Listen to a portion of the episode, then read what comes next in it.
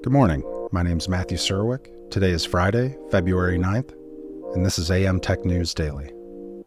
In today's Tech News Roundup, we're covering a variety of compelling topics, including NVIDIA's ambitious leap into the custom chip market, SoftBank's strategic gains from ARM, the FCC's crackdown on AI voiced robocalls, and the EU's proactive measures against political deepfakes. Let's get started.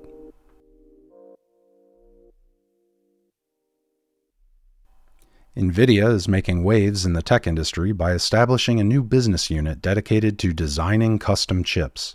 This move is aimed at tapping into the lucrative $30 billion market, focusing on cloud computing firms and the creation of advanced artificial intelligence processors.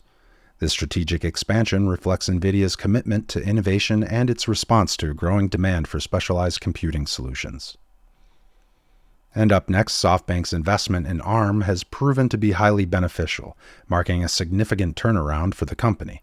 After facing a series of challenges, SoftBank is now seeing considerable gains from ARM, highlighting the importance of strategic investments in the technology sector. This development signifies a promising future for SoftBank, leveraging the strengths of its portfolio companies. And in a bold move to combat nuisance calls, the FCC has officially declared AI voiced robocalls illegal. This decision adds a new tool to the FCC's arsenal in its ongoing battle against robocalls, aiming to enhance consumer protection. The classification of AI generated voices as artificial underlines the FCC's commitment to maintaining the integrity of communication networks and the European Union is taking serious steps to safeguard its elections from the risks posed by digital misinformation, specifically targeting political deepfakes. A consultation on draft election security guidelines has been launched aimed at major online platforms.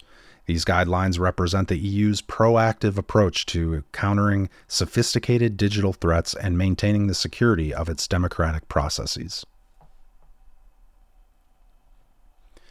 And lastly, the US government announced an $11 billion investment in semiconductor R&D, highlighting the critical importance of semiconductors in national and economic security.